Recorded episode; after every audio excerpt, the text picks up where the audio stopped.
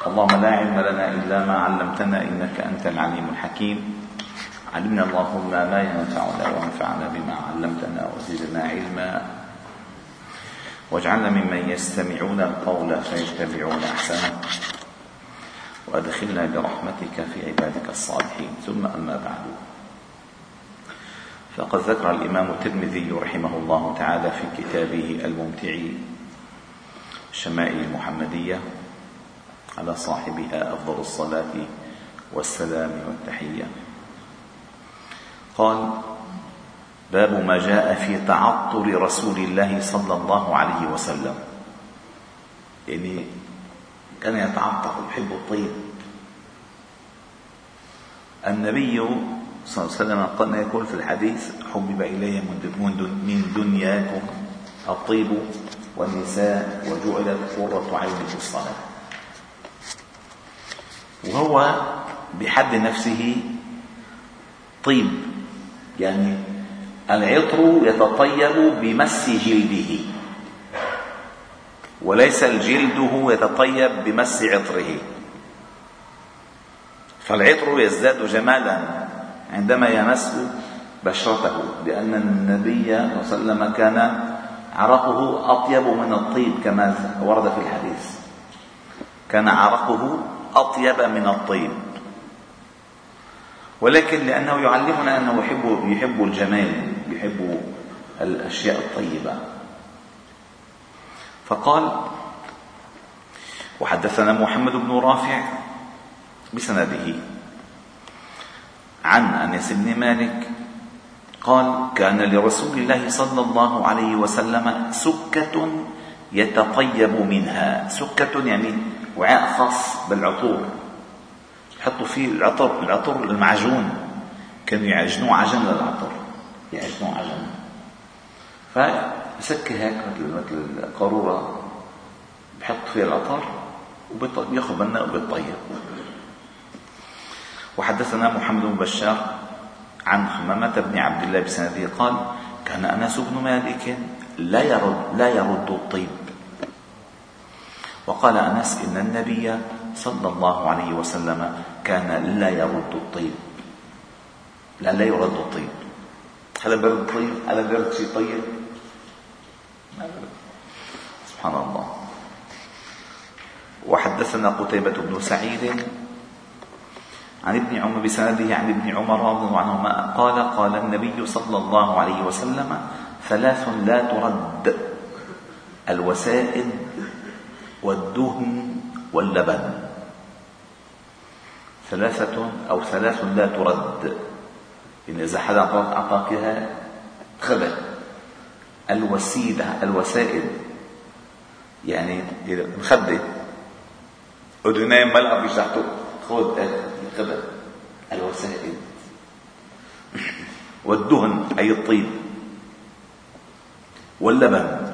خذ كبير. حليب. لا ترد. لأن هي تغني عن غيرها وغيرها لا يغني عنها. هي تغني عن غيرها وغيرها لا يغني عنها. فلذلك لا ترد. وحدثنا محمود الزغيلان بسنده عن أبي هريرة رضي الله عنه قال قال النبي صلى الله عليه وسلم طيب الرجال ما ظهر ريحه وخفي لونه.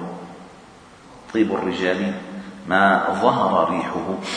وخفي لونه وطيب النساء ما ظهر لونه وخفي ريحه. هذه الميزة أن طيب الرجال تظهر رائحته وتعبق. أما طيب النساء أي إن كن بين الرجال فلهن أن يضعن زينتهن ولكن من غير أن تشم ريحته. يفتي مصر. بيكون عامل نوع خاص فيه. نحن عم نحكي بالسنة. السنة أما إذا كانت الامرأة في بيتها فلها أن تمس من الطيب ما يظهر ريحه ويفوح ريحه. أما إذا في بيتها.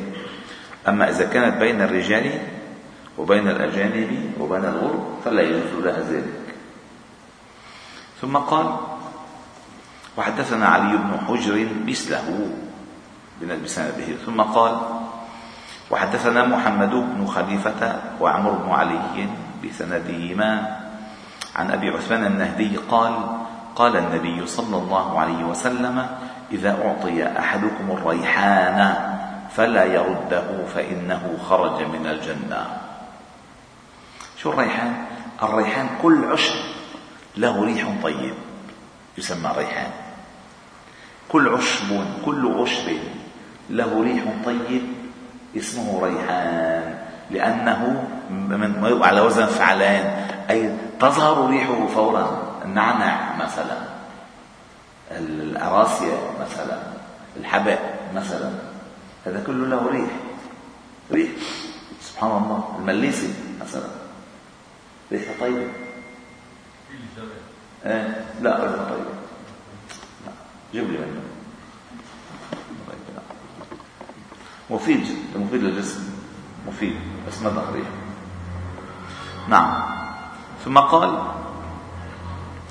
وحدثنا عمر بن إسماعيل بسنده عن عن جرير بن عبد الله عنه قال عرضت بين يدي عمر بن الخطاب رضي الله عنه فألقى جرير رداءه ومشى في إزار. فقال له خذ رداءك.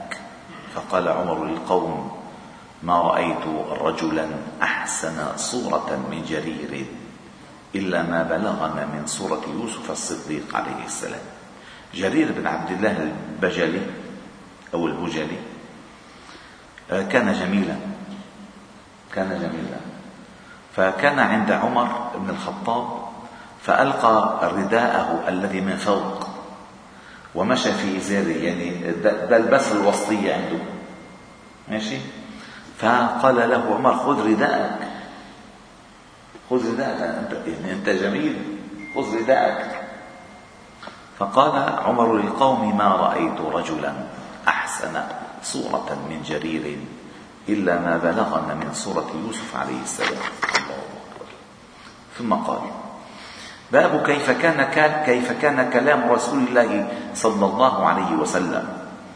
حدثنا حميد أو حميد بن مسعدة البصري بسنده عن عائشة أم المؤمنين رضي الله تعالى عنها قالت ما كان رسول الله صلى الله عليه وسلم يسرد كسردكم هذا ولكنه كان يتكلم بكلام بين فصل يحفظه من جلس إليه. لأنه مبلغ عن الله يبلغ العلم والوحي. ما في ما في نجم فالتبليغ ينبغي بالأناة والهدوء والبيان والفصاحة والبلاغة. آه، وعدم آه، السرد السريع. قال قالت كان يتكلم بكلام بين فصل يحفظه من جلس إليه. وحدثنا محمد بن يحيى بسنده عن ثمامة عن أنس بن مالك قال كان النبي صلى الله عليه وسلم يعيد الكلمة ثلاثا لتعقل عنه. فيحفظها الناس. كان يعيد الكلمة ثلاثا لتعقل عنه. في الحديث الأخير قال حدثنا سفيان بن وكيع بسنده عن أبي عن ابن لأبي هالة عن الحسن بن علي رضي الله عنهما قال سألت خالي هند بن أبي هالة هند اسم رجل واسم امرأة كذلك هند ابن أبي هالة على فكرة هذا هند ابن أبي هالة هو ابن خديجة يعني هو ربيب النبي صلى الله عليه وسلم. تزوجها وهي عند وهو عنده يعني وهو عنده. فهو ربيبه. زوج يعني أبوه أبو هالة. توفي في الجاهلية. فتزوج النبي صلى الله عليه وسلم وكانت عنده أو كانت كان لها منه ولدان. هذا واحد منهم. اسمه هند. اسمه اسمه هند. وكان وصافا. يحسن الوصف.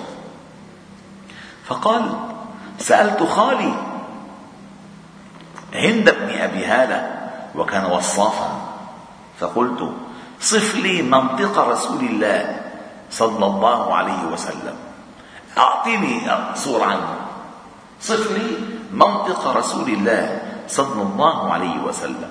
فقال كان رسول الله صلى الله عليه وسلم متواصل الأحزان دائم الفكرة ليست له راحة. طويل السكت لا يتكلم في غير حاجة. يفتتح الكلام ويختتمه بسم الله تعالى ويتكلم بجوامع الكلم. كلامه فصل لا فضول ولا تقصير وليس بالجافي ولا المهين. يعظم النعمة وإن دقت لا يذم منها شيئا. غير أنه لم يكن يذم ذواقا ولا يمدحه ولا تغضبه الدنيا ولا ما كان لها فإذا تعدي الحق لم يقم لغضبه شيء حتى ينتصر له ولا يغضب للنفس ولا ينتصر لها.